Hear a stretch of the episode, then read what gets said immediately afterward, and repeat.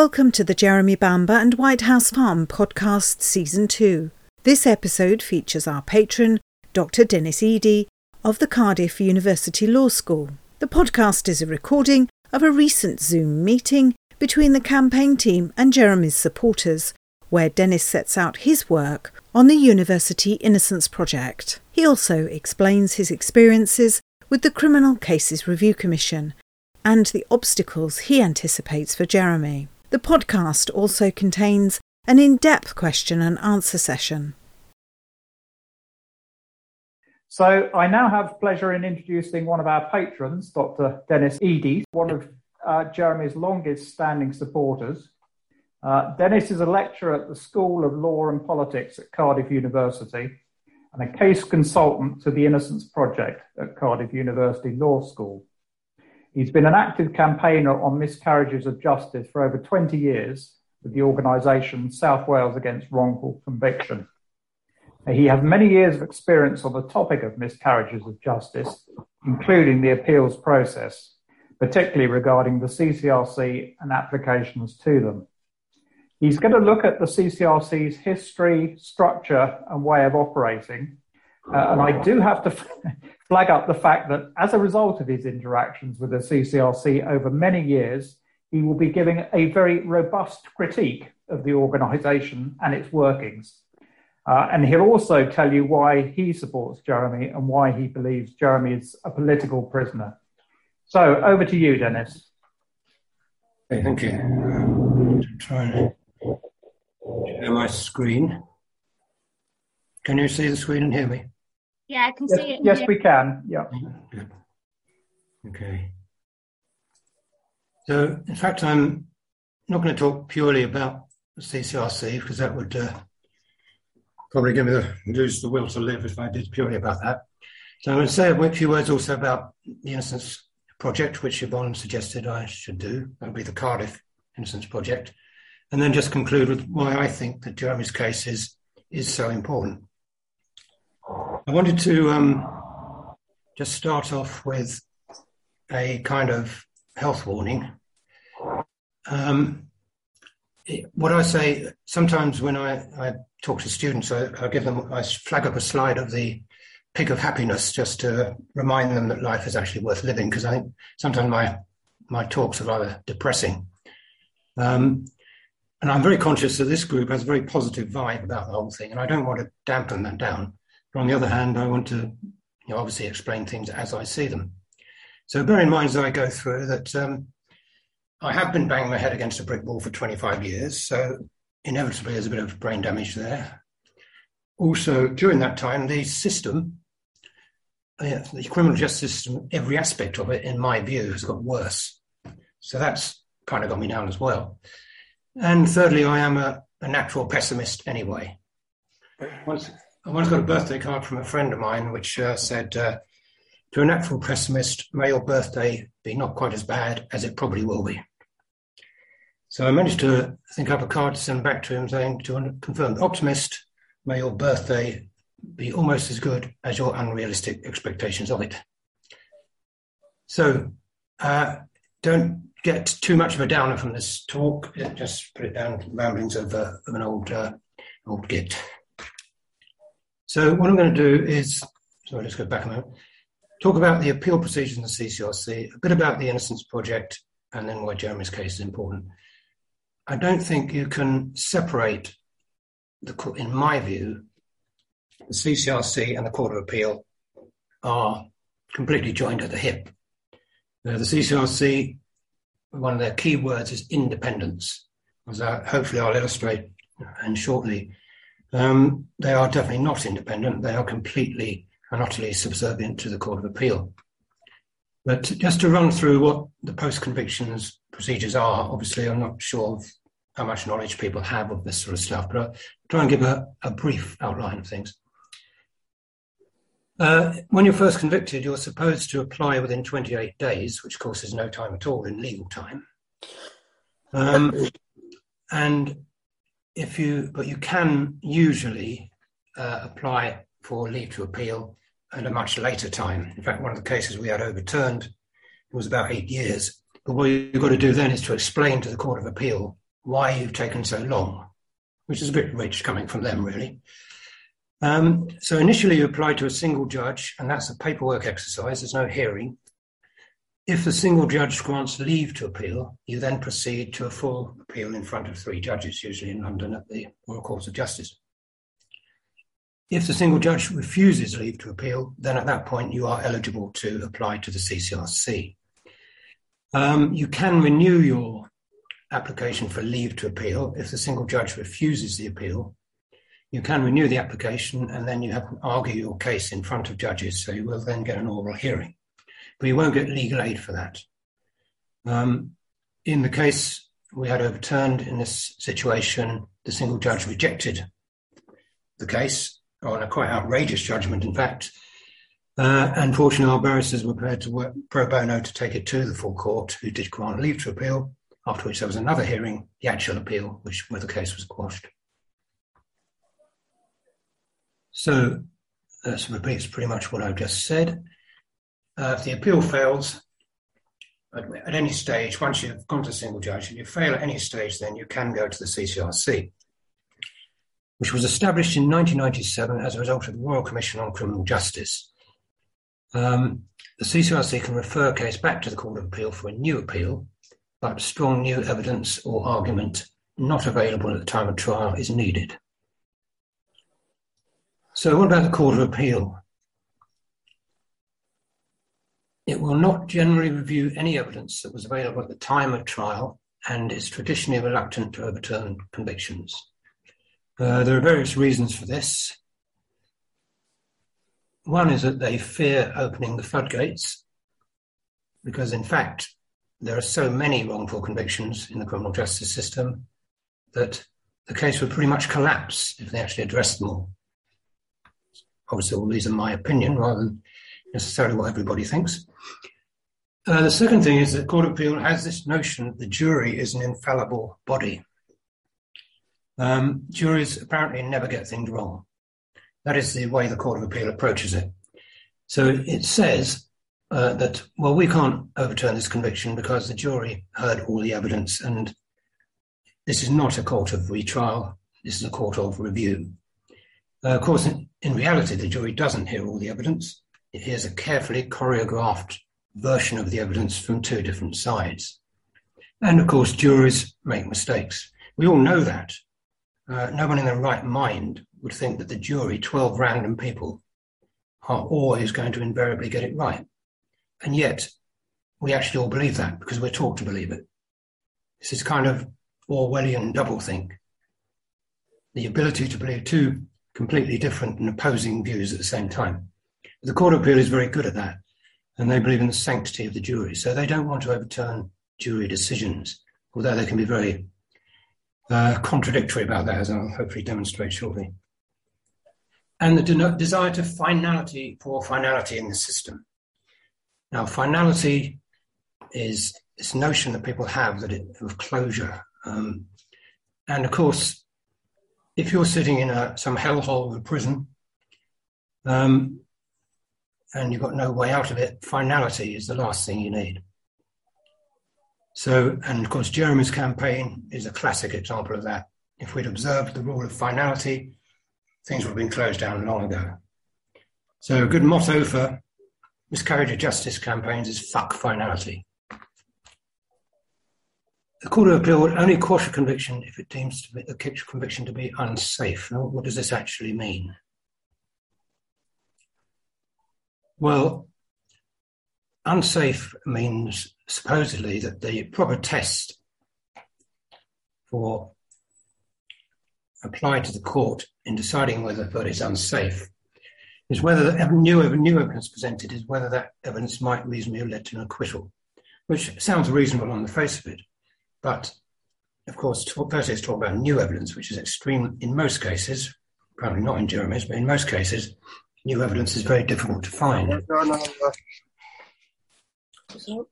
So this uh, rather vague definition um, can enable the appeal judges to consider that a verdict is safe or unsafe. Now, the one of the things that 1995 Criminal Appeal Act, which set up the CCRC, did was to change the Court of Appeal's test from being unsafe and unsatisfactory to simply unsafe.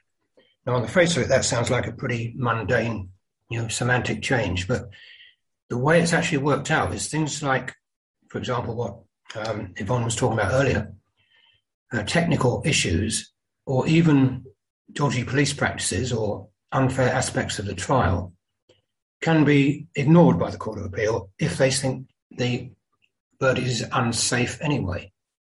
So there's not, it doesn't matter if it's not been arrived at satisfactorily, as long as it's considered safe. Of course, what the Court of Appeal is doing there is exactly what they won't do with the jury. They are effectively making the decision that is the jury's decision. When it's convenient, they will say, well, we're not going to override the jury's decision. When it's inconvenient, they will do exactly that. So the loss of the word unsatisfactory, although it may seem like a small point, is actually quite significant. So what about the CCRC? Where does this fit in with all this? Well, it was um, the Royal Commission on Criminal Justice, the Runciman Commission, was set up in response to what was perceived at the time as a justice in crisis following the Birmingham Six and Guildford Four wrongful convictions for IRA bombings. Um, so that was in 1991. On the day that the Birmingham Six were released, the Home Secretary ordered the Royal Commission. And one of the things they came up with was the recommendation of the formation of Criminal Cases Review Commission. And in relation to this, in my view, the Royal Commission got it right. Because what they said was, regardless of whether there was new evidence or legal anomaly. So they were willing to change the the Court of Appeal's approach, simply what they were trying to do.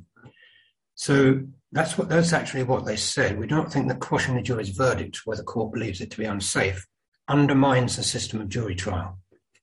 We therefore recommend that we make clear that the Court of Appeal should quash a conviction, notwithstanding that the jury reached their verdict, having heard all the relevant evidence, without any error of law or material irregularity having occurred if, after reviewing the case, the court concludes the verdict is or may be unsafe.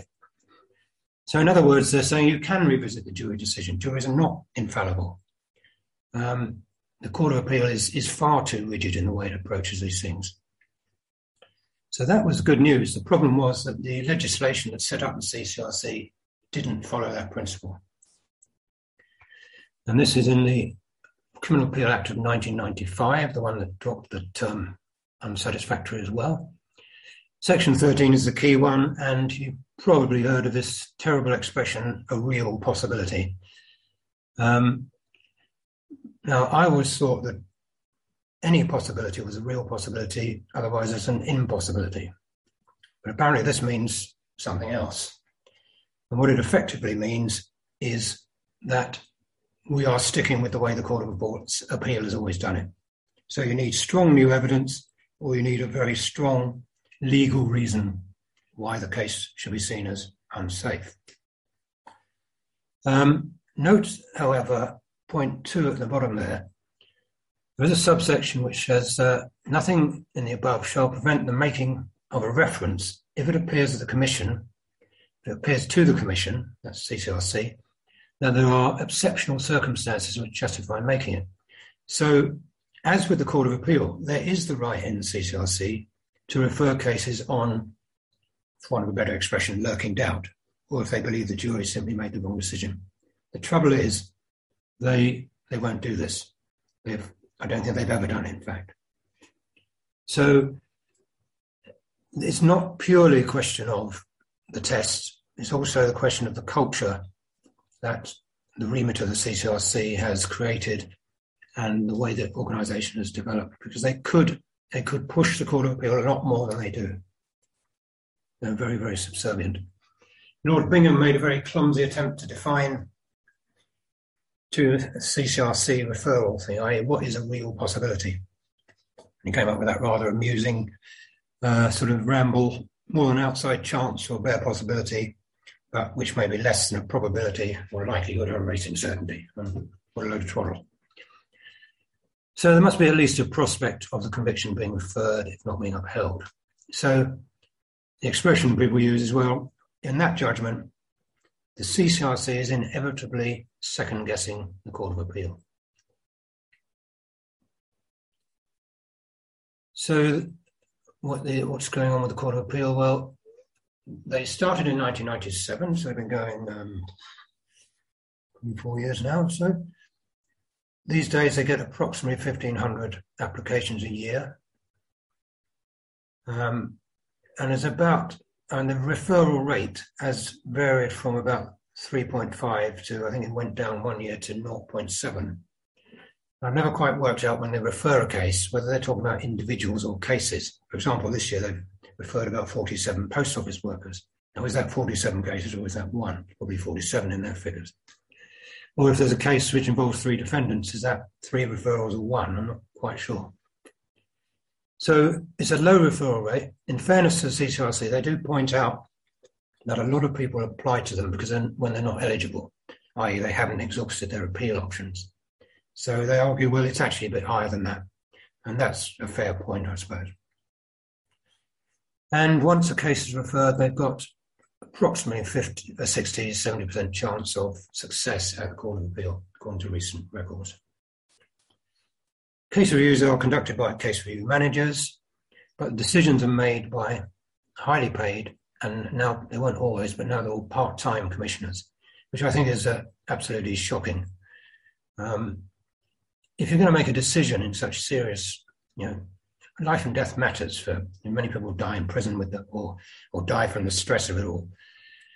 Um, so they're making crucial decisions. You should at least be involved in the investigation as a commissioner, and you should be taking this on as a serious full-time job, not going popping in one day a week to make a decision about somebody's life when you've not really been involved in the investigation. I think that's absolutely deplorable. Um, and this low rate of referral reflects the deference of the CCRC to the Court of Appeal, not how it was originally envisioned by the Royal Commission. There are some good things. The powers of the CCRC, they do have extensive powers. They can obtain documents and exhibits from both public and private bodies. So when you think of the struggle that Jeremy's campaign has had over the years of getting disclosure, in theory, the CCRC can get pretty well anything disclosed. Of course, what sometimes happens is the police say, oh, well, we've lost it, sorry. And CCRC will say, oh, well, oh, oh dear, that's unfortunate. And that's where it ends. Uh, they don't seem to have any power to do anything about it when these things are lost or they claim to be lost. And that's the thing we've had quite a few run ins with them about. They can interview witnesses, re interview witnesses, they can commission expert reports, and they can order a police investigation, including getting an outside force investigating the work of the original force. And that has been quite uh, important in certain cases, such as uh, Newsagent 3 or fellow patron, Michael O'Brien. Um, when he was in prison, Michael was furious about the idea of a police investigation because he felt the police investigating the police was not, not going to work.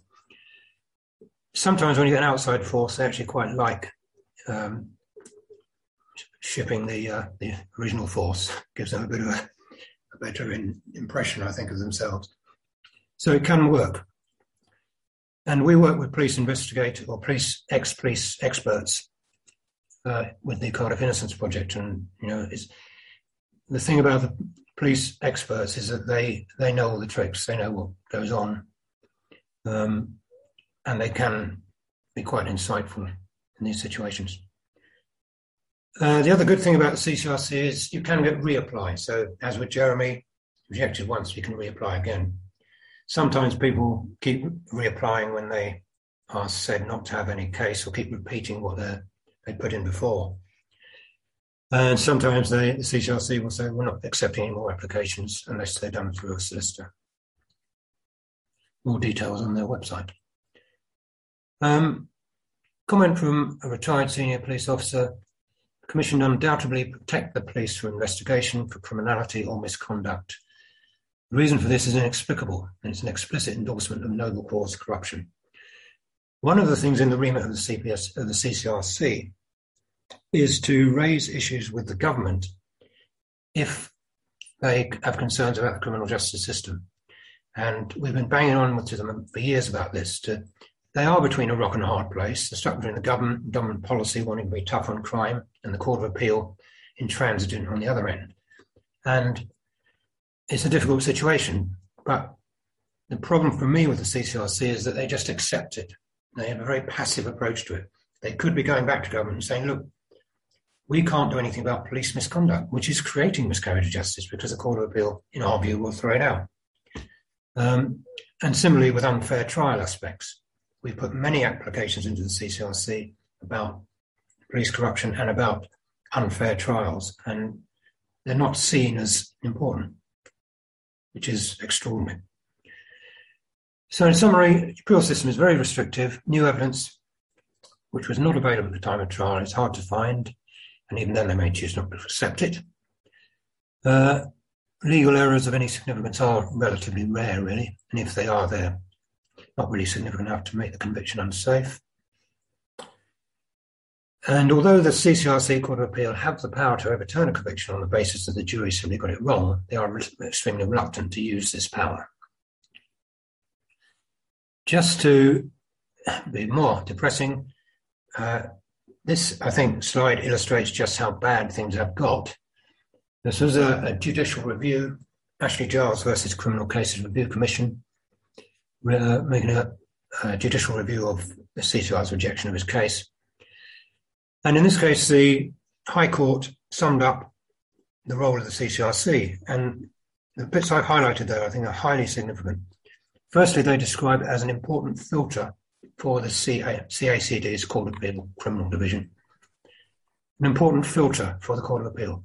Now, it's the diametric opposite of what it was supposed to be. Think back to the Royal Commission and how it came about. Cases like the Guildford 4, Birmingham 6 had had numerous appeals thrown out before they were eventually cleared. And consequently, uh, the whole idea of, this, of the commission was to challenge that situation, to, to stop it happening again, not to be a filter, not to, to stop cases even getting to the Court of Appeal, but be saying to the Court of Appeal, this is a miscarriage of justice, you need to address it. So that's a diametric opposite of what it's supposed to be. And in the interests of justice on the one hand, and those of finality on the other. Well, you know what I think about finality. And you cannot trade off in the interests of justice against finality justice does not end. It doesn't have a start or an end. It either exists or it doesn't. There's no question of finality about it. Jeremy's case, Jeremy's campaign is a, a tribute to that philosophy. And rather frighteningly, again for Jeremy's case, even if the threshold conditions are satisfied, in other words, the real possibility test, the CCRC retains the discretion not to refer a case to the Court of Appeal. Uh, now they say, well, that's uh, if it's a very, very old case it's not in the public interest. But the fact that the High Court is saying that is quite worrying.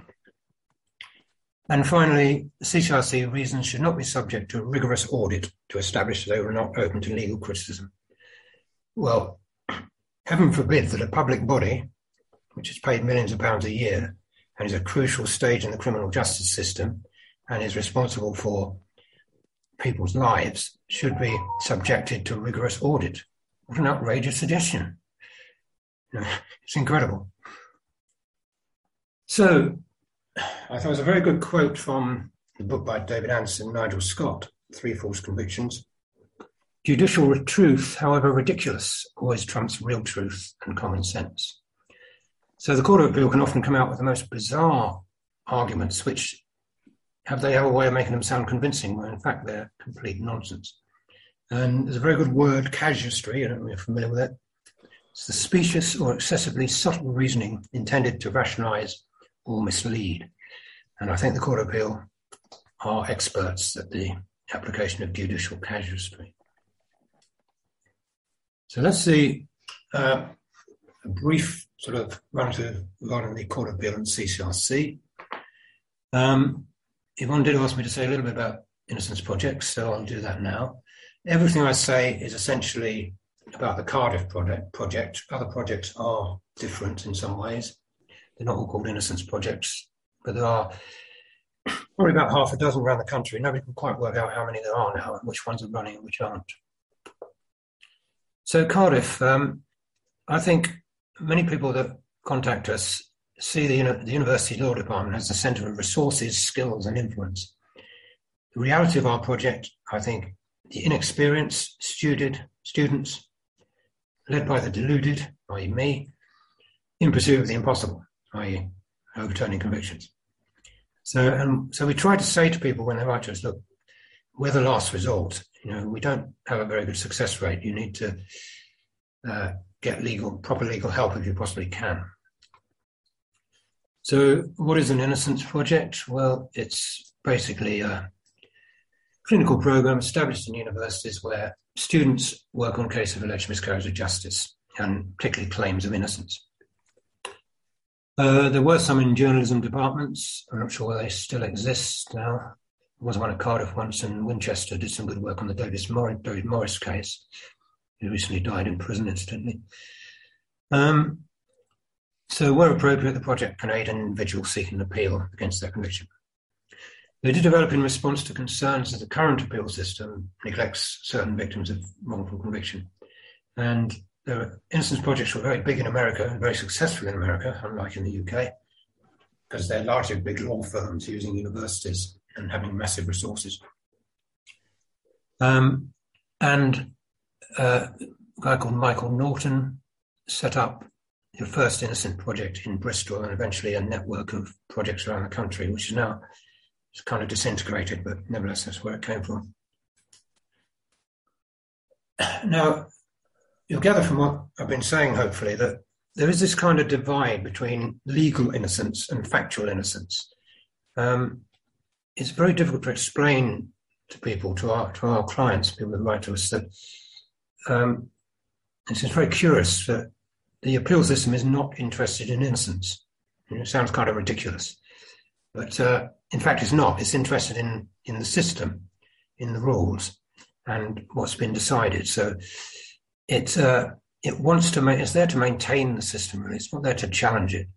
Uh, so CCRC Court of Appeal, in my view, seem to be largely intent on keeping the lid on things and uh, ensuring that you know, we don't, we're not going to overturn cases just because of a little bit of a anomaly here or there, or a dodgy witness, or a bit of dodgy police practice, and so on. So there has to be a real good legal reason, as opposed to a factual innocence reason.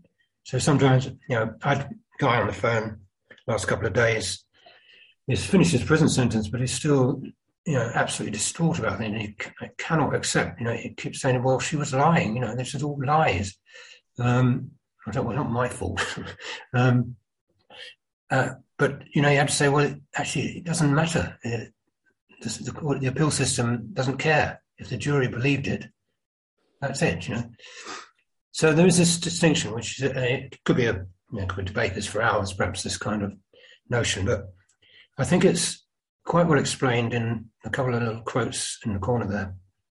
These come from Gareth Jones's case, which is again one of the cases we had overturned there's a ruling called the McCook ruling, which when when you apply for an appeal with different lawyers to the ones who had a trial, you now have to go back to the original lawyers and get their opinion on the grounds of appeal that you're putting forward. Now, in this case, uh, the Gareth's original barrister was very unhelpful and said, "Oh, everything was perfectly all right." Blah blah blah. His trial solicitor, uh, in fairness to him, was very straightforward, and he said, "I remain convinced that the appellant was wrongly convicted."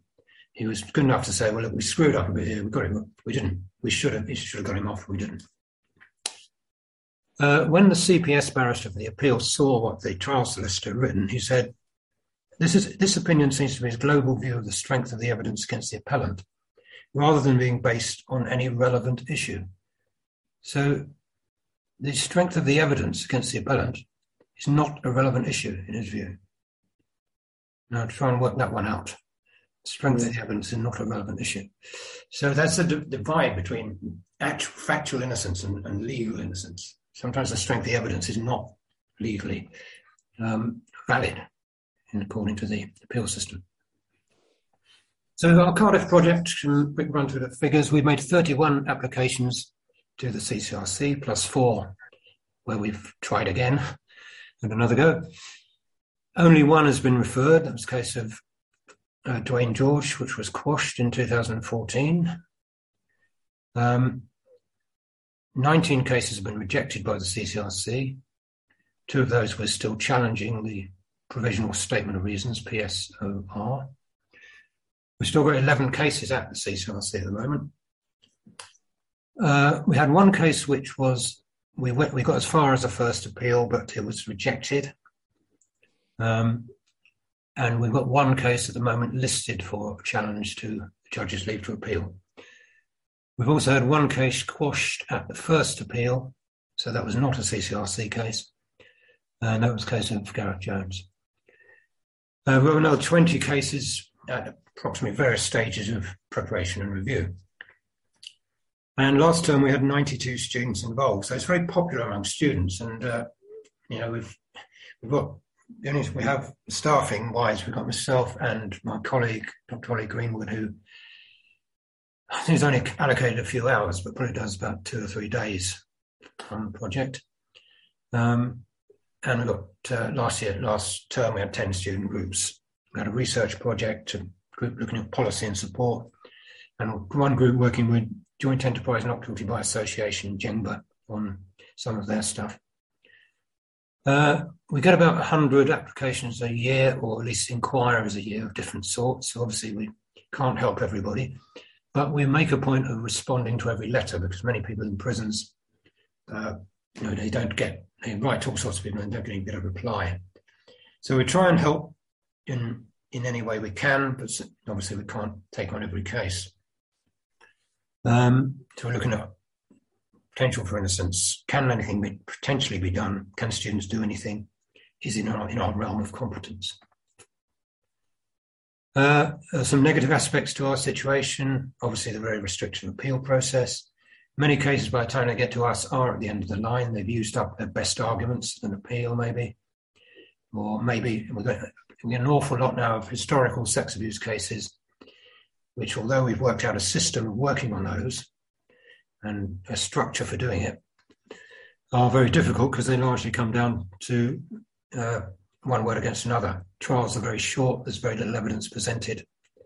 Um, quite a complete contrast to say Jeremy's case, where there's you know thousands and thousands of files and God knows Uh, these cases are very, very evidence thin.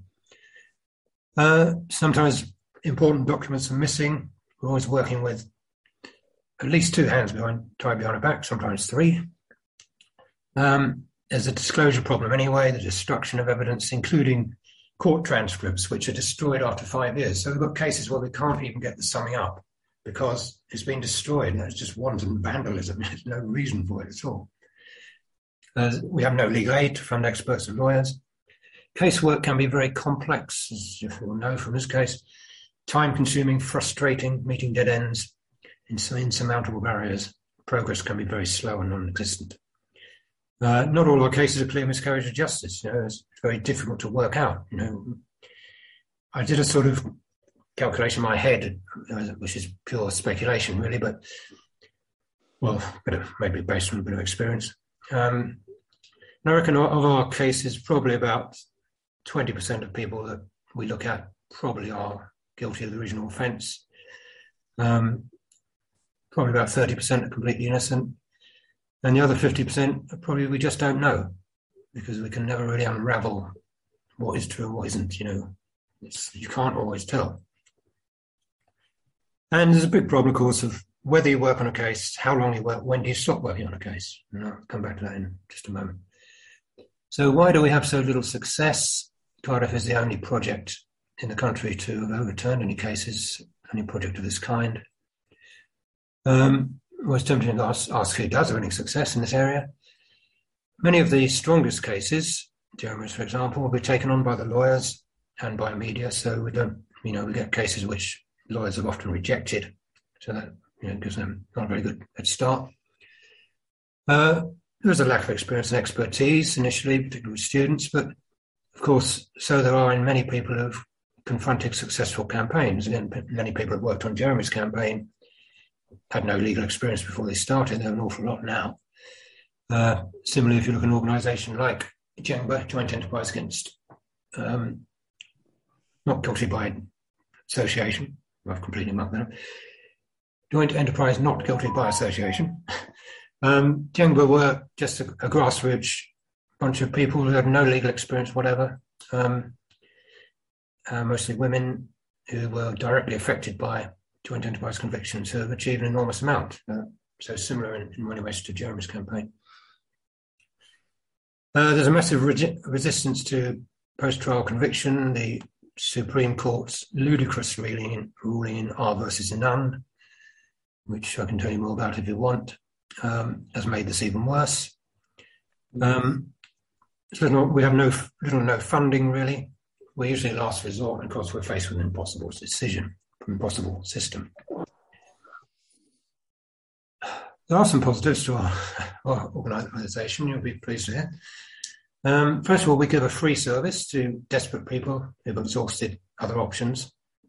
We come across people who have spent thousands of thousands of pounds on lawyers just to be told they can't do anything. It's a, it's a scandal, really. Often you watch all these uh, programs about rogue traders, you know, and there was always the working class, always builders and uh, people like that. Um, I do feel they should do one on lawyers because there are some real scoundrels out there who take thousands of thousands of pounds of money to do absolutely nothing. We come across that a lot. Uh, we now have established working methods, and we're developing those. Um, so we have a you know, tailor-made system of working, uh, so that student team leaders can work more easily with their team without having to think of things all the time. It's sort of summary is tailor-made for them. Uh, we do have access access to some very very good experts. We've got forensic scientists who advises us. We've got two excellent policing experts. Lawyers are a bit of a problem because they, they seem to be keen, but then they sort of go off the radar, most of them. It's a real problem we're having there. Um, a pathologist who advises. So um, a lot of people will do pro bono work. They will help out this sort of organisation without pay. It's surprising how, how many people will do that. It's, it's quite encouraging. We've got some fantastic, enthusiastic, talented, and committed students. We have been involved in a bit of research on these areas, produce the occasional paper and stuff, and we've been involved in policy.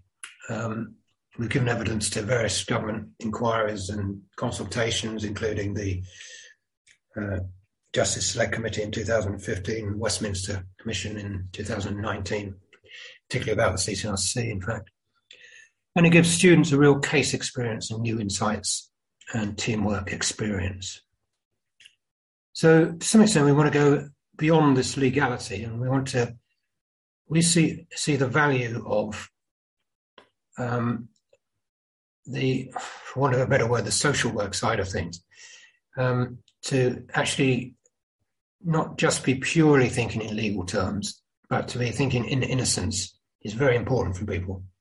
So even if you can't always overturn the case, as we usually can't, it's important we have a good customer service. So we we try to uh, support people who are desperate. We try not to abandon them if we can possibly help it. Um, sometimes we stick with cases because purely because we believe in their innocence. Um, and it's crucially important that you know show that somebody cares about the terrible experiences that people are going through, um, and not to just write them off and use this, you know, sort of terrible terms that are used, uh, um, ineligible cases and um, you know, cases which are um, without merit and this sort of thing. You know, don't write things off in that way. Um, that last point there about um, there was a Mr. Foster who was chair of the CCRC a while ago. Uh, his comment, in fact, was something like uh, he was rather derogatory towards Innocence Projects, and he said, well, "You know, would you want your case looked after by, uh, you know, a, professional um, consultant uh, oncologist or by a bunch of students in a bar on a Friday night. Um, well, I mean, both of those descriptions are inaccurate. Uh, our students don't do their work in the bar on a Friday night. Be nice if they did. And I don't think you can compare the CCRC to, to a consultant oncologist either, for that matter. Um, but sometimes we do feel what we're providing is a kind of palliative care. It's almost like running a hospital where nobody's sick and nobody's well. So, uh, but that's important. It's important, um, and I'll show you why it's important in just a moment. A couple of little quotes on the student experience. So uh, just read these out because they're quite nice in a way. Sometimes difficult but ultimately rewarding nature of our work with the project has been invaluable in teaching us to approach any situation with an open mind and a commitment to see justice done. And uh, it's great credit to our students, however dodgy the case might look, they always approach it with an open mind. Being part of the Innocence Project has been the most worthwhile thing I've ever done. It's introduced me to a side of the law I'd never seen before, the side they don't teach you, the side that doesn't work. It helped me grow in so many ways, not only from a legal point of view, but also a personal one. The project opened my eyes and wiped away any naivety I had. I came into it with the view that if somebody's found guilty, then that must be true because we have a system that works, that has found them guilty in a fair trial. I know I'm such a fool. But in reality, the system is so flawed, so vulnerable to miscarriages of justice, and Innocence Projects expose the flaws. We think because we see the occasional news story like Ched Evans or something like that is a, is a rare event. In reality, it happens alarmingly often. And just because it isn't in the news, often we shouldn't ever let people ignore this and brush it over. Because it could just as easily happen to me or my family, or to any poor sod unfortunate enough to be in the wrong place at the wrong time. So those are student comments. So, you know, given the nature of this work and you know how difficult it is, how rare the successes are. Um, you know, why do we carry on? And I think this letter, if my memory serves me right, I mentioned the Gareth Jones case earlier, which is one was eventually overturned, but the single judge turned it down. And I got that ruling through, and I thought, well, if they turn that down, what on earth can you do? You know, it's, it's hopeless. So I was in a pretty low state at that time. And I think around that time, I got this letter through from this is a guy who made, we made a CCRC application, uh, which I thought was a pretty good one, um, and it was rejected by the CCRC. We challenged it, still rejected. And he wrote this: "There are many times that I was ready to draw the curtains on my life, and just a handful of people got me through those dark, awful times." What I'm trying to say is that no matter how sad I feel about the outcome of my case, Please, please tell yourself and your students that it's not always the end result that counts the most. Please don't ever give up trying. I'm sad for you lot for not winning on my behalf because I feel you all work so very hard. So don't be too sad because I'm certain I won't be the only person who gained so much strength from your help. And if you folk give just one more person in this world the strength to get through the darkest times, then surely isn't all your work worth it? So a very moving letter, and uh, you know, when you're at a low ebb, it's things like that that keep you going. And of course, you should all feel that as supporters of Jeremy, because and Jeremy is the most amazingly positive person, but he probably wouldn't have been able to maintain that without the support he's had. So it's a really crucial thing. And that's why we shouldn't take a totally legalistic approach to it. Sometimes you need to get a little bit personally involved because these are human beings, they're not cases. One thing the CCRC very rarely do is to meet the client, because if they did, they might find it a lot more difficult to write them off in the way that they do. So why is Jeremy's case so important? Um, this is the last slide, you'll be relieved here. Well, firstly, the obvious point that he's innocent. The evidence is absolutely overwhelming. Secondly, despite um, Yvonne's brilliant forensic analysis of why the whole life sentence is uh, not legally valid. Given the nature of the crime, he's not going to be released unless we succeed in getting the case overturned. I mean, highly, you can't see the parole board releasing. Uh, thirdly, as the last slide shows, having someone on the outside who cares is crucial to survival. So this campaign is, is a crucial thing to, to Jeremy's survival, I'm sure. Whatever happens. And the fourth point is, I think, perhaps the most interesting one, but also the most disturbing one, in that the case is swamped by these false, irrational beliefs that defy the evidence. Uh, you know, on, on an evidence basis, you know, Jeremy's case is unsustainable, and it has been for years. But there's this thing in society, even even in the miscarriage of justice world, there's a little bit of an edge about Jeremy's case that it seems to be something which people don't want to accept the evidence. They would rather believe the story. And we've seen this in the recent TV pro. I haven't seen the second one, but saw the, the first one on ITV. And, you know, it, they don't wouldn't want to talk to the campaign. They wouldn't want to look at the evidence because that's going to ruin a good story. Um, you know, somebody committing a terrible crime because of mental illness is not as attractive for selling newspapers and making TV programs as you know the the evil sort of person making up an incredible Agatha Christie type um, planned murder. You know, um, it's it's a it's a baffling syndrome, and but it's it was Siôn, Siôn Jenkins' case was very similar. You don't know whether you remember that, but his foster daughter was killed by well, sort of a better expression, a, a mentally ill person, a, ran, a, random lunatic, in fact, at the back of the house. There was no doubt about that. The evidence was overwhelming. And yet they preferred to convict and maintain a conviction for a long time against Siôn Jenkins, even though the evidence against him was non existent. Uh, so the criminal justice system can live in this kind of fantasy world and continue with its irrational beliefs. And that really is frightening. Um, and that's why you know, there's a bit of caution about Jeremy's case because evidentially, there's no doubt you've won the case. You know, but people don't want to listen to it. And the system doesn't want to listen to it because, in my view, he's a political prisoner of the legal system. If Jeremy's case is overturned, it will reveal a level of incompetence, casuistry, remember that word, uh, specious reasoning, and corruption that would expose the irrationality and inhumanity of, uh, bear with me, a little poetry at the end. For those that wear the wigs of clowns and those that wear the robes of shame, they don't wear them in our name. So, thank you for listening. Sorry, I've gone on a bit. Um, if there's any questions, I'll be happy to try and evade them. Thank, thank you very much, Dennis. That's a, a fascinating and forthright look at the CCRC and the appeals system.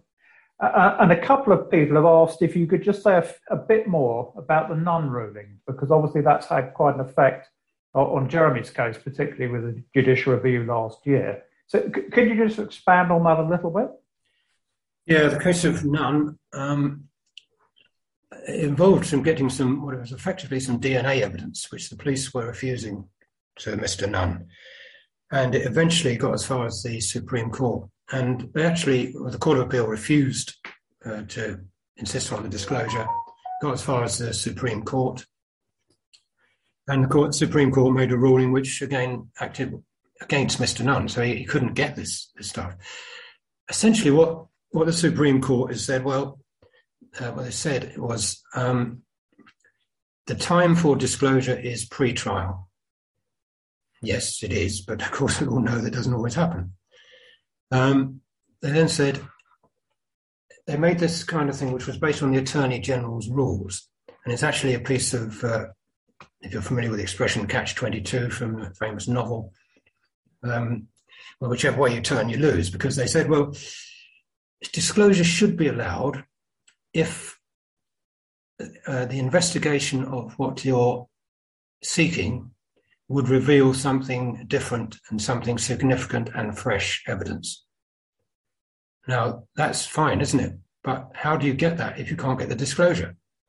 So saying you should be allowed to disclose if what you're going to disclose is going to prove your case. Well, you don't know that until it's disclosed, of course, do So it's a, it's a catch-22. It's a ludicrous statement from these supposedly highly intelligent people. So that, that's the, the police's obligation, obligation is to consider post-trial disclosure um, if they think it might reveal something which could under, undermine the case. And of course, the police don't want to think that because uh, they don't want to undermine their own case. So it's a, it's a complete, it's either naive or it's um, dishonest and evil ruling. Uh, take your choice. The other thing that the Nunn uh, ruling says is well, the police don't need to disclose because the CCRC have the powers of disclosure and the responsibility lies with them. Now that, that is true. However, remember, as I said earlier, you can't go to the CCRC until you've exhausted your appeal options. And you can't get an appeal unless you've got your new evidence. So you need disclosure before you can appeal. So to say it was the CCRC on that rule, you won't even get there if you can't do this disclosure in the first place. And we all know that you've got to do most of the work yourself if you're going to have a successful CCRC application. Uh, a lot of people think, well, we can just write a, uh, fill in the form, send it off, and they'll investigate my case. That's not going to happen. You've got to present them with, you know, pretty well your case pretty much sewn up uh, before, they'll really take it seriously. So that's an unruling. Essentially, it, it makes it gives the police a good excuse not to disclose anything, and it it means that you know you've got to get to the CCRC before you can get that disclosure. It creates a catch twenty two impossible situation for people. But the thing, yeah, that's a very good explanation of how it sort of operates. But the thing that always struck me about Nunn is that everyone seems to agree there should be full disclosure before trial. So therefore, in theory, the Nunn ruling is completely unnecessary because if nothing, if something hasn't been disclosed, by, by definition, it's in uh, default on that overarching principle, isn't it? Uh, yes, yeah. um, but again, this comes back to the Court of Appeal's approach and the issue of unsatisfactory. Uh, when there's non-disclosure and it's revealed, the Court of Appeal will make a judgment. Well, well would it have made any difference? So they're usurping the role of the jury, doing exactly what they say they're doing. Yeah. Um, well, would it have made any difference? So, well, no, we don't think that would have made any difference. So, um, so the non-disclosure doesn't, uh, you know, it gets just gets off. And of course, you know, disclosure is a very complex thing. I mean, particularly in big cases where you've got masses and masses of documents, the the rules on disclosure changed changed in '96. Um, where for the first time the defence had to disclose their case to the prosecution. They didn't used to have to do that, um, but it placed the, the, responsibility disclosure firmly in the hands of the prosecution, who you know says they've got to undermine their own case. So you've got a lot of instances where a lot of stuff was being put on the sensitive schedule and under public interest immunity because that's stuff that they would rather defence didn't know about. So disclosure happens. Uh, sorry, non-disclosure definitely happens, and you know, even then, uh, you know, you might get new developments in science, which means you need to get an exhibit to test that exhibit afterwards. You know, since the trial.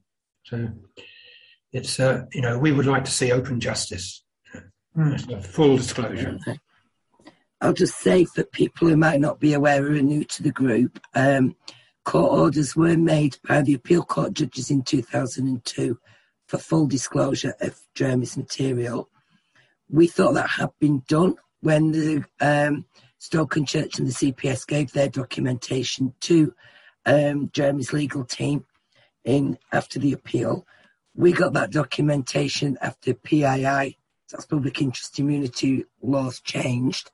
We got that material in 2011 and by going through that material, we have about 10% of what was generated in the case. So even though there was Court of Appeal rulings to say we had to have full disclosure, we've got 10%.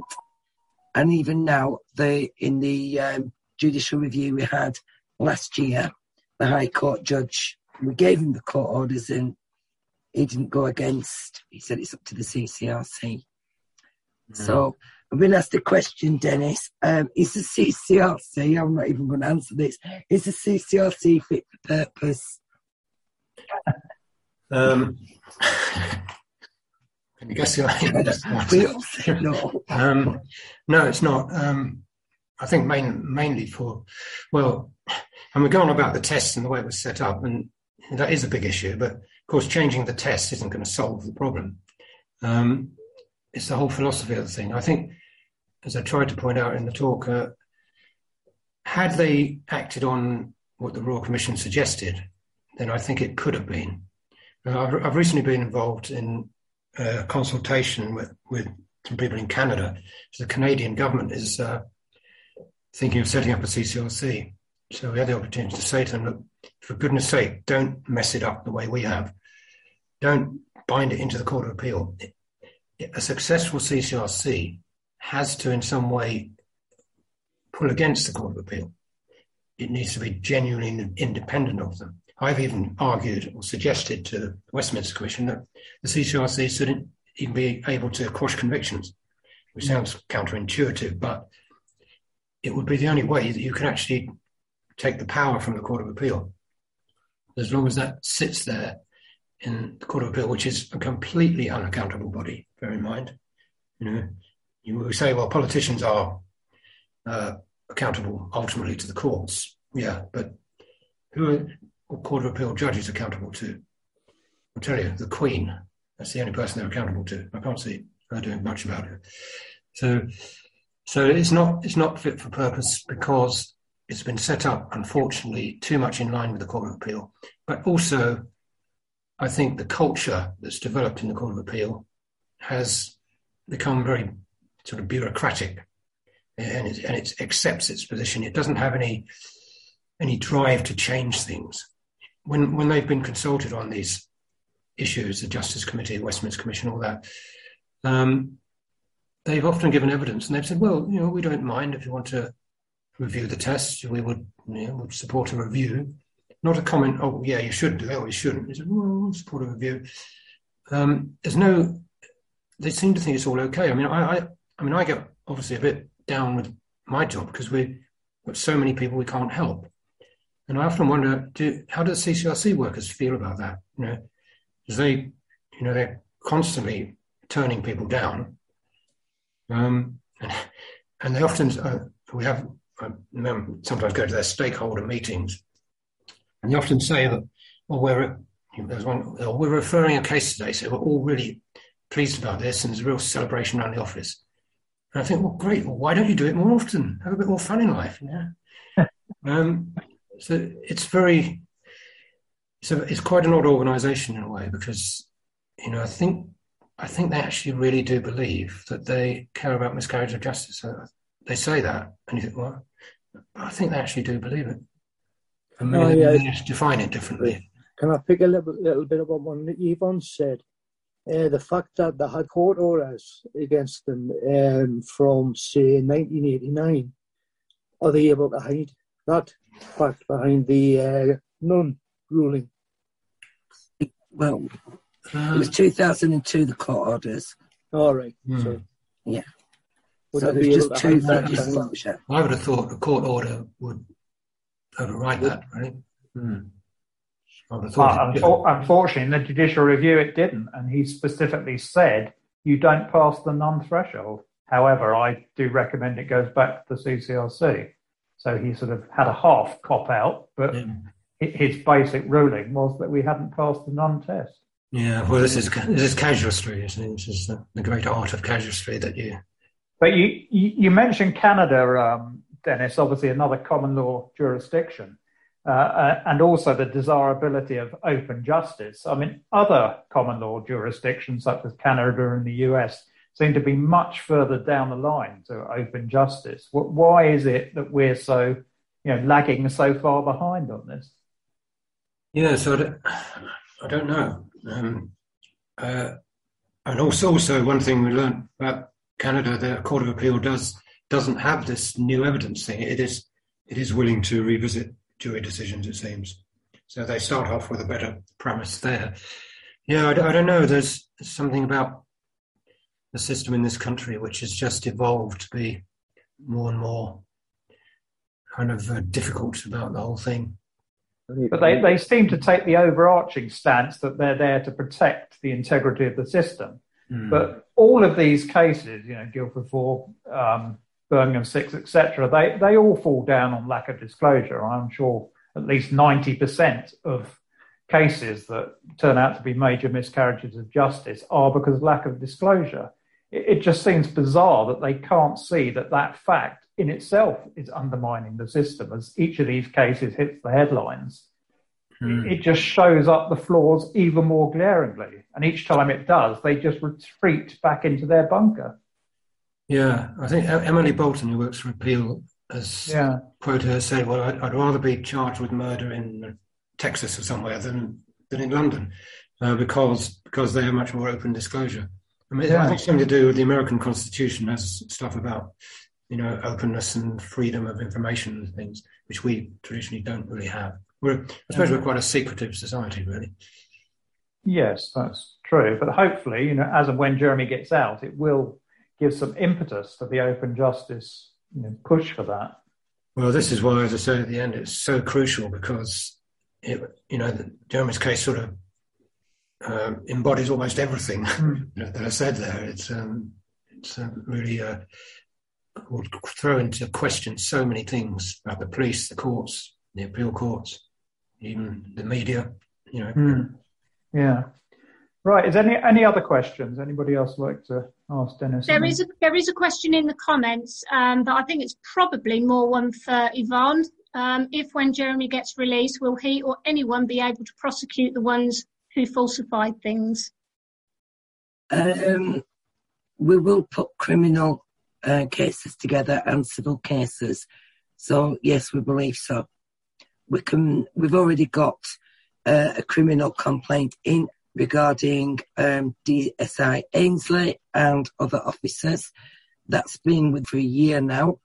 It doesn't just involve his admittance that he took documents home and destroyed them. We thought, do you know what? We'll tell them everything he did. So that's what we've done. So I can't reveal everything he did at this moment, but Mark has been chasing that up.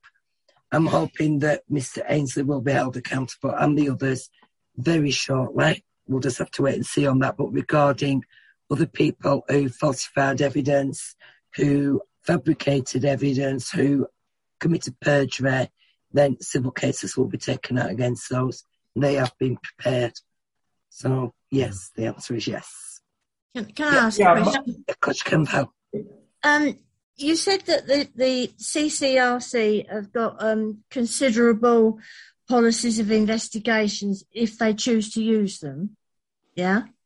Um, could they um, interview Julie Mugford again if necessary? they could do. Yeah, um, I would hope they will. Um, I would hope they would. Yeah. Because she, even though she's in Australia, they would they would have to call her back, would they, or something like that? Well, they might have to go there to interview her. I don't know. Um, but uh, They, they interviewed her in 2002. That was the Stoke-on-Church inquiry. They did it while she was still, she's actually in Canada.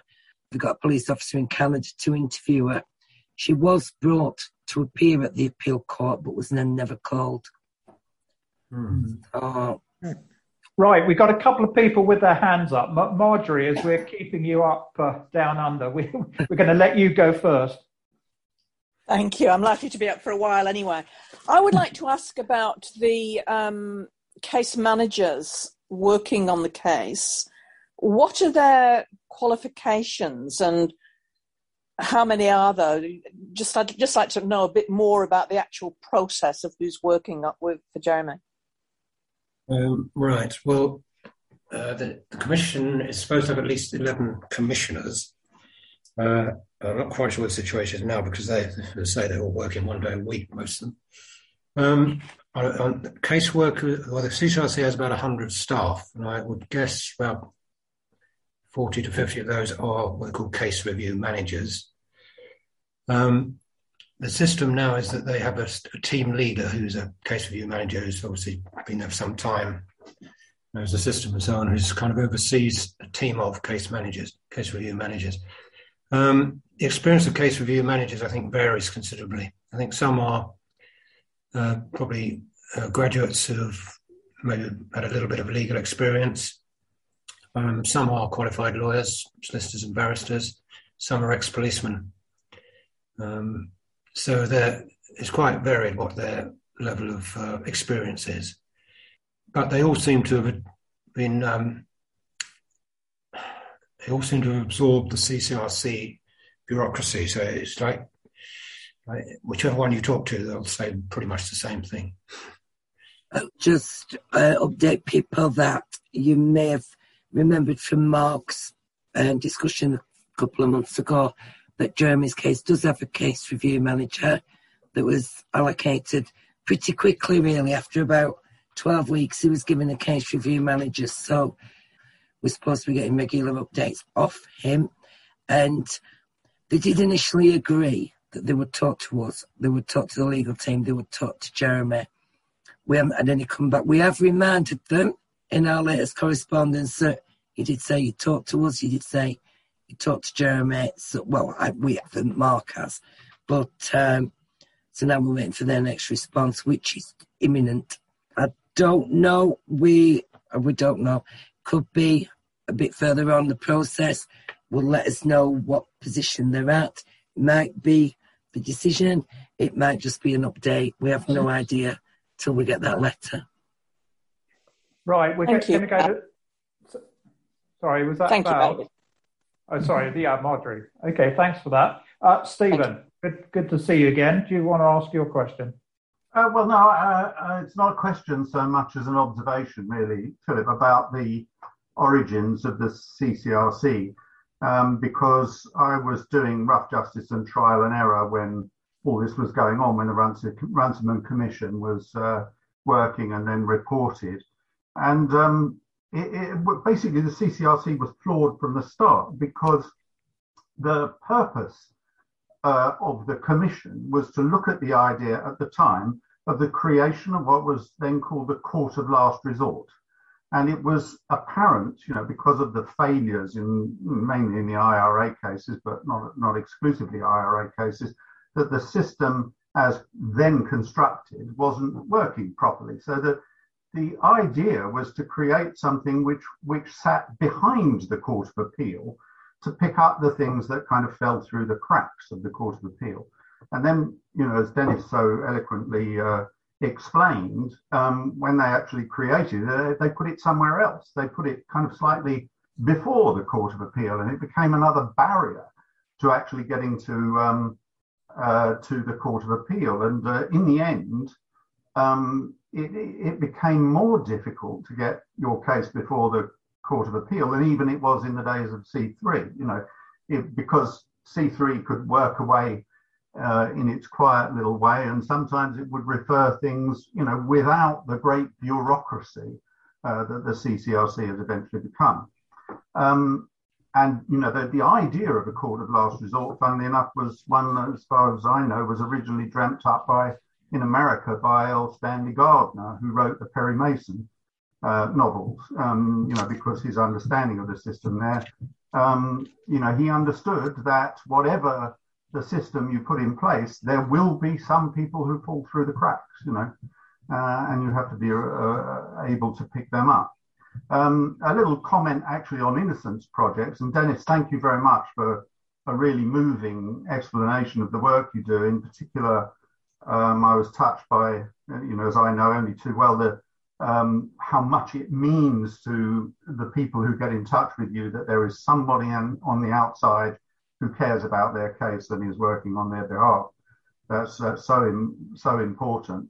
Um, and you know, as to innocence projects and you know the fact that they've been more successful in America, I mean, oddly enough, I think that was because of a very particular situation because we did quite a bit of work with Barry Scheck, uh, who set up the original um, Innocence Project over there. And it worked in a very simple way, which was at that stage they were looking, uh, you know, DNA uh, had had become available as a forensic tool, um, and they were looking at a whole series of cases which predated DNA, and they were using their students basically to get in touch with the um, prosecution in those cases to find out if the exhibits still existed with any blood samples uh, attached to them. And if they were, they simply got hold of those uh, those exhibits and had them retested. And you know, this was a situation which could produce very quick and very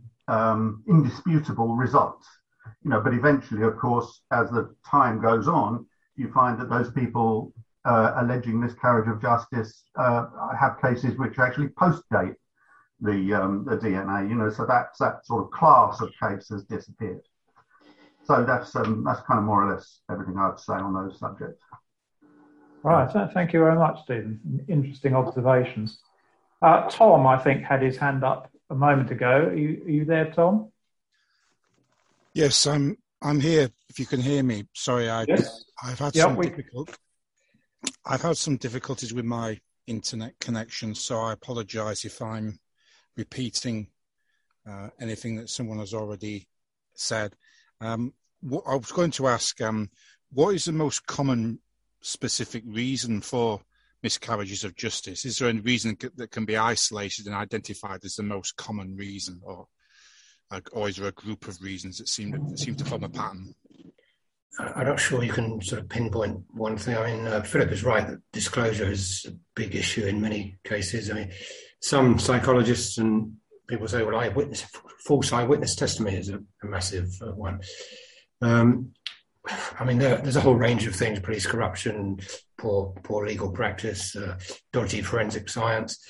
Uh, you know, you could go on and on, really. Do police, Um, sorry, but- do, do, do police officers enter into corruption because they tend to think that the person in front of them is guilty and that's why they bend the rules? Or is it because they just don't care whether they're guilty or not and they're willing to convict an innocent person?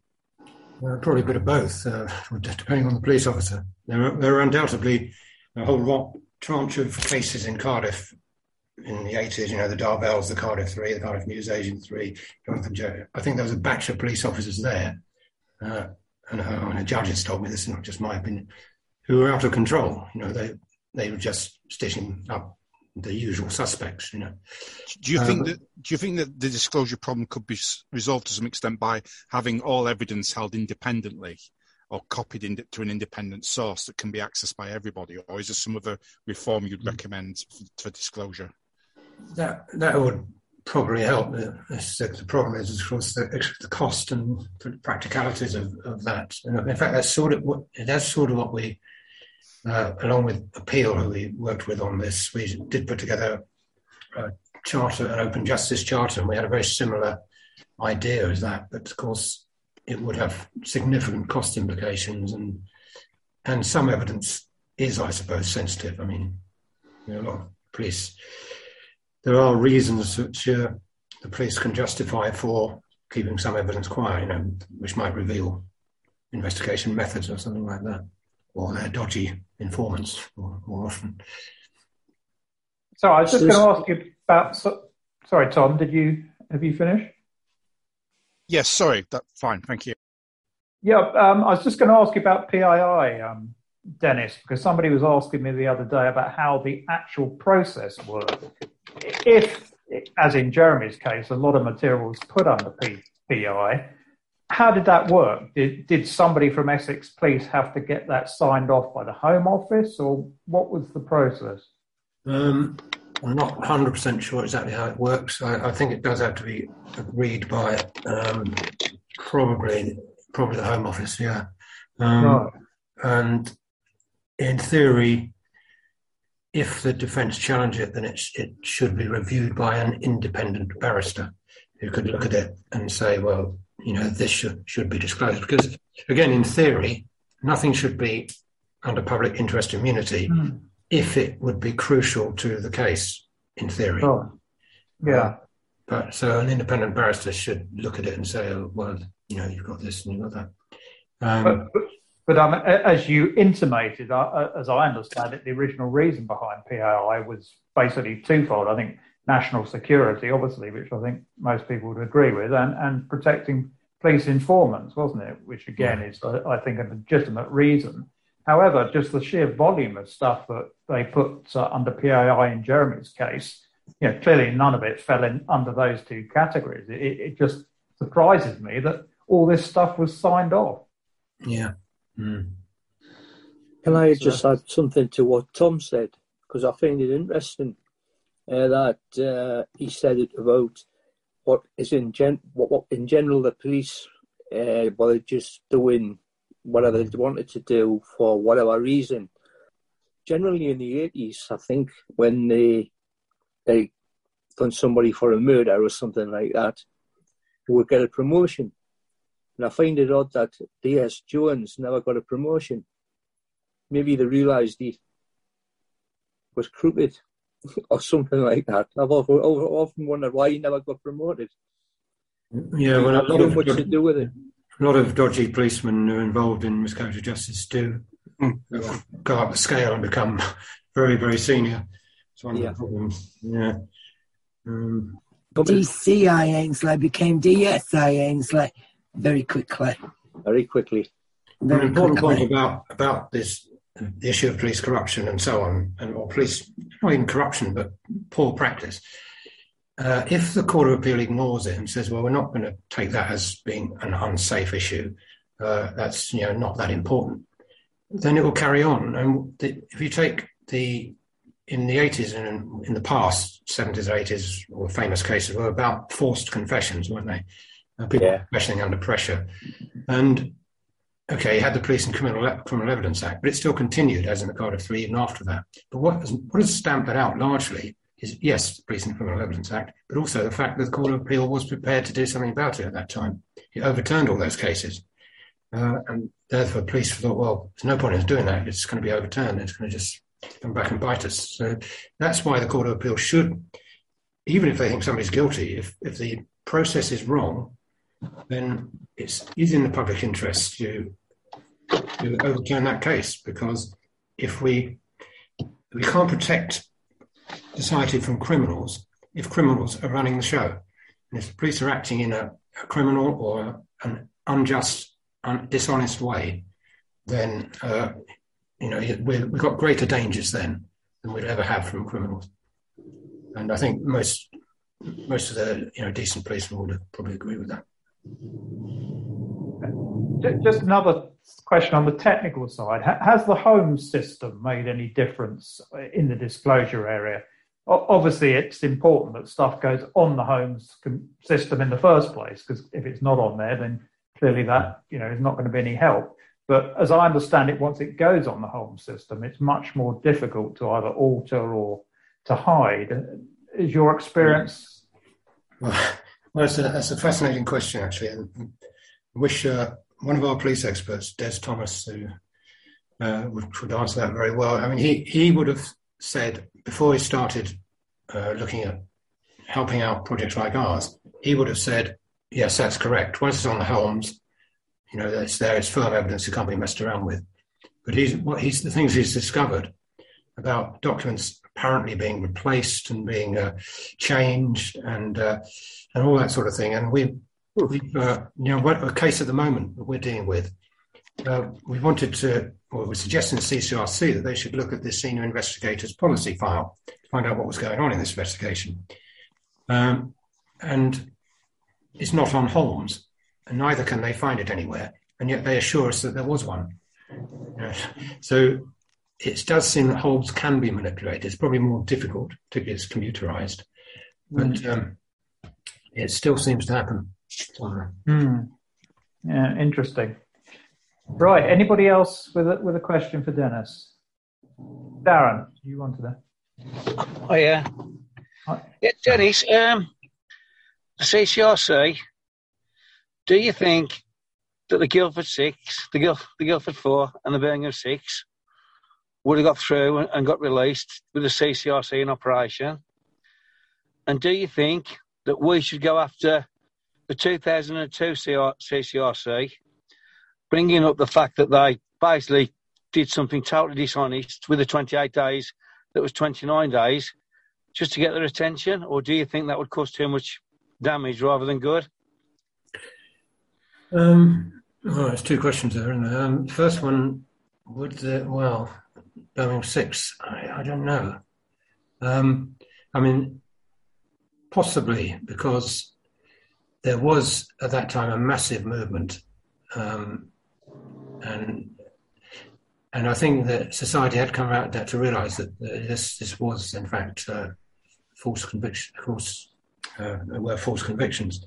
So I'm not sure. I mean, it, it, might they might not have done, or they might have done. It, I mean, they did uh, where there is a kind of uh, high publicity. The CCRC will say, "Well, that doesn't make any difference to us." But you look at cases like Ched Evans and Marine A, I think it was the guy.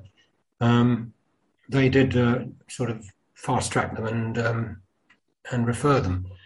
So whether the, the media pressure would have made any difference, um, I mean, there certainly was new evidence, and and yeah, I mean, it's hard to say, but I, I, think they they might have referred them or they might not. You know, it's very very difficult to say.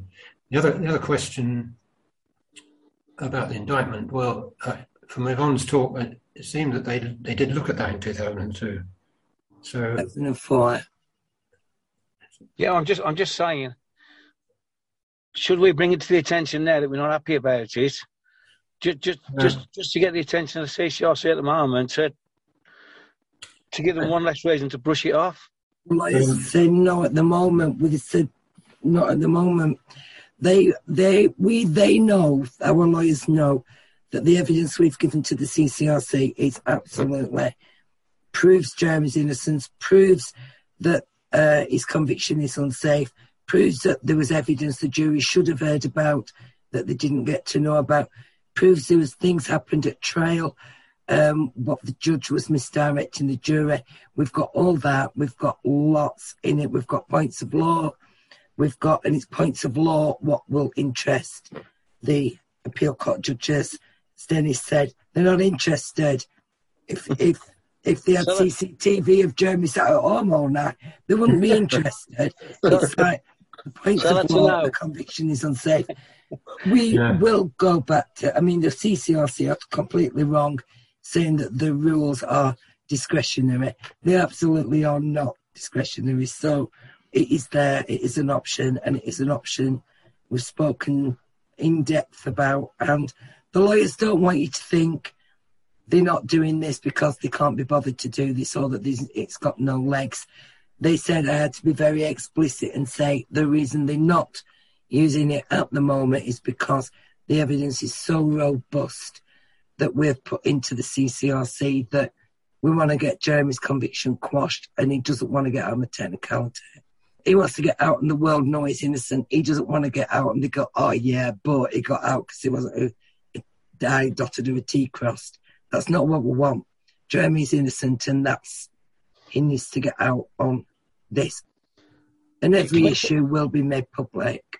Can we put them on the list of people that we want to get after his house? The CCRC.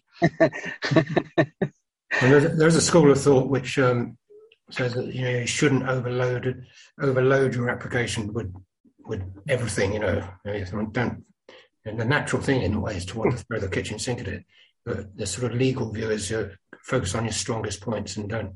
And that I think that kind of point probably would weaken the case, but it's it, yeah. it sort of would sound right to a lot of people. And, and the worst thing, worst thing for Jeremy in a way would be to be cleared on a technicality like that, because everybody would say, "Oh, well, you no, I, I, wouldn't, technicality." I wouldn't um, want him cleared on a technicality. I, I would want him to be, yeah, and it doesn't happen. In, in uh, people aren't cleared on technicalities, and you know, it's vanishingly rare for that to happen. Um, I mean, what, another thing, what Dennis just said about um, you know being careful how much you go with. We thought long and hard after the judicial review was refused. We thought long and hard: do we go with one submission? Do we go with three? What do we go with? And we decided we would go with what we had at that time, which was absolutely slam dunk, which is the eight issues with multiple grounds of appeal in those issues. Since they've gone to the CCRC, we've discovered even more evidence. We've undernard whether to send that in. One piece has gone into them because it's really supportive of everything else. Uh, the rest we're still holding on to for now, just in case. But we're not going to need it. We're absolutely not going to need it. But in in the last statement of reasons we had off the CCRC, so submissions went in after the Court of Appeal refused this case, and we started making submissions again. Oh, and it took eight years for the CCRC to make a decision because every time something was found, add it to the submissions, which just dragged it on and on and on. And they did make an actual, they did say to us, you know, you're not doing that. You put everything in what you've got as you you're not allowed to drip feed us with stuff. So we've had to follow their sort of rules and regulations they applied to us as well. So, an interesting sort of technical point. It was, I think, it was Jeremy's case in 2002 where he, he put in a whole so many grounds of appeal. That what the judges did after that, they intervened in the construction of the 2003 Criminal Justice Act, which was the worst piece of criminal justice legislation in history, by the way. Um, and there's a clause in there, section 315, which says that the Court of Appeal will only consider the grounds that the CCRC refers the case on. Prior to that, once it was referred, you could bring anything in. But uh, I think it was Jeremy's case that provoked that clause. Um, so the Court of Appeal obviously doesn't like having too many grounds of appeal because it makes it creates too much work for them. um, so, but go, going back to the other point you mentioned about publicity and how you know the CCRC said, well, it doesn't really affect us. I, I know Stephen has been been very strong on this point in the in the past that you know you will never run or get a successful miscarriage of justice uh, verdict unless you have a strong campaign around it. And it definitely does seem that your chances of success do increase in direct proportion to the amount of noise you make. I mean, particularly, for instance, in the post office case, where you know there's been several national newspapers running campaigns on their behalf, and then they uh, refer all whatever it was. I think you said 47 cases. Um, so I, I, think you're undoubtedly right on that. Yes, an old campaigning friend of mine um, expressed it very well. Um, overturning a miscarriage of justice requires a multitude of people to move heaven and earth. So no one person ever achieves it. You know, you've got to have so much uh, until you've been through the process. You you don't. Nobody could quite understand just how difficult it is, how much yeah. work is involved. But what one first, sorry, just jumping about. One other point that emerged. You, you probably haven't seen this episode, but one of the Theroux episodes. Um, they had a barrister saying how completely unfair the judge's summing up was. Now, obviously, this is an issue Jeremy raised, I think, in his, his first appeal. How much weight would something like that, if any, would, would that carry with the Court of Appeal? Well, uh, there's, a, there's a question. Actually, there was a question in the in the chat. I noticed what what can you do about judges who break the rules? Um, the answer is not very much, really. Um, I, I, would have thought, really, maybe had it not been Jeremy's case, that the, the bias in that summing up, because even one of the books about Jeremy I have read, it, which was not particularly pro Jeremy, does illustrate it was the most biased summing up imaginable, really. Mm. And I think had it not been Jeremy's case, that summing up would be, would have been grounds for appeal. I think the Court of Appeal, even the Court of Appeal, might have said, "Well, you know, that's that's just unacceptable." Mm. There's something about Jeremy's case that they they just wanted to resist. Yeah, yeah. Right. Anybody else? John's a, got his hand up. John. All right. Go ahead. I think John and Eric. By the way, I think Eric oh, right. said his hand. up. Okay, John, go first, and then uh, then Eric. Yeah, thanks. Yes, actually, I, I, hope this isn't something that's been asked. I, I, did have to dash out to, to collect my wife. I missed some of this, which I, hopefully I'll be able to pick up on. Um, but uh, Dennis, I, would be really interested in your view of whether do you see any, any signs of change in the future? Have we got any any hope that the whole CCRC Court of Appeal system might change for the better? Oh, um, well. I wish I could say yes. Uh, I really do wish I could say yes. Um, and as I said right at the beginning of my talk, I'm afraid in uh, the time I've been involved in this, uh, things have just got worse. I'm trying to console myself and thinking that correlation doesn't necessarily imply a causal relationship. Um, but I, th- I, think things have been getting worse and they don't show much sign of getting any better. I mean, the, all these committees I've anyone who's looked at this has recommended they should review the CCRC test and the Court of Appeal should be more open to quashing convictions. You know, the Justice Committee said that. Um, but it, it, nothing seems to happen. Uh, the Westminster report that came out, the, the government guy, Chalk, I think was, the Deputy Justice Minister, sort of listened to it and you know, said, well, you know, we'll go away and think about it. But there aren't really any signs of anything getting better, unless, as again at the end of my talk, I said, well, that's one of the reasons Jeremy's case is so important because yeah. I think it would have a similar impact to the Birmingham Six. I think it would shake the foundations of so many things. That's why they're resisting it. It's nothing to do with the evidence. Know, the evidence is overwhelming. Um, but you know, hopefully, with me, as as with the Birmingham Six, I mean, they resisted that for a long time. Eventually, there was a tipping point where they could resist it no longer. I'm, I'm hoping we're reaching that point with Jeremy now. Um, and if we are, then that might be the one thing actually that could uh, shake the foundations of, the, of this uh, colossus in a way that uh, would actually bring about some change. Um, so that's one of the reasons this, this whole campaign is so important. But it's clear, I think, that any change has got to be driven from outside the system, isn't it? Yep. Mm. Yeah. Uh, right, Eric, you wanted to. Sorry, John. Is that has that answered your question? Yep. Good. E- Eric, and then we'll come to Ian. Oh, hi. Can you hear me? Yes, we can. Yeah. Oh, good. I'm having problems again with this bloody uh, system. But anyway, uh, Dennis, I I sent a chat before to you, and uh, so I'll just read it out because I've got to go shortly. But uh, like many people trying to highlight the scandals of this wretched legal system, I sometimes think we're banging our heads against a brick wall. But you and your students are an inspiration, Dennis, and your chat tonight stoked up the fire in my belly. Many thanks. oh, thanks, Eric, and thanks for all the work you do. So. Well said. Yeah, I'm sure that applies to, to all of us. So uh, thanks, Eric. Ian, did you want to, to ask a question? Uh, yeah, please. Uh, okay. So you mentioned earlier about not wanting to get them out on a technicality, but what's the chances that the CCRC will look at this and say, all right, we'll let them out on a technicality, so as opposed to then we don't have to mm. listen to all the evidence uh, per se. So yeah. it's still in the public eye. It's going to be well. Pity. Yeah, I think I think, I think I think they might well, you know, if they do overturn the case, they might well try and wrap it up that way, because um, that would be a, way, a bit of a get out clause, isn't it, for them in a way? So to to give that impression that it's whatever it is, whatever grounds they overturn it, you know, you know, very often the Court of Appeal says, well, this is not a statement of innocence, um, but this was obviously a, not a, a, fair situation. So they might well dress it up that way. I wouldn't be surprised. Yeah, yeah that's the fear. Mm. I, I, it sounded great when you, like at the start of the night when Yvonne mentioned it in the uh,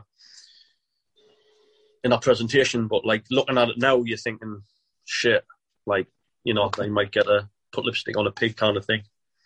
If we didn't have the evidence we've got, and it wasn't as strong as what it is, and absolutely undermines absolutely the Crown's case, yes. it wipes it out off the planet what we've got.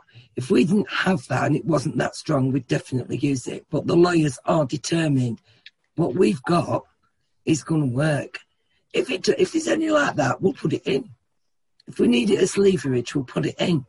So we don't need to worry about that. But at this moment, we're nearly eight months in to the CCRC's considerations, and we want them to focus on, you know, the people responsible, why this has happened, the the points of law, the the the evidence, the the how it's been fabricated, how um, the corruption in the police has affected the case, and all that. We would they have been asked to employ an independent police force.